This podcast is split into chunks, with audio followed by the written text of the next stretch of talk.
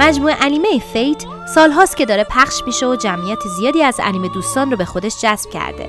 اما برای کسانی که تازه قصد دارن این مجموعه رو ببینن اسم فصلها و داستان Fate کمی گیج کننده به نظر می‌رسه.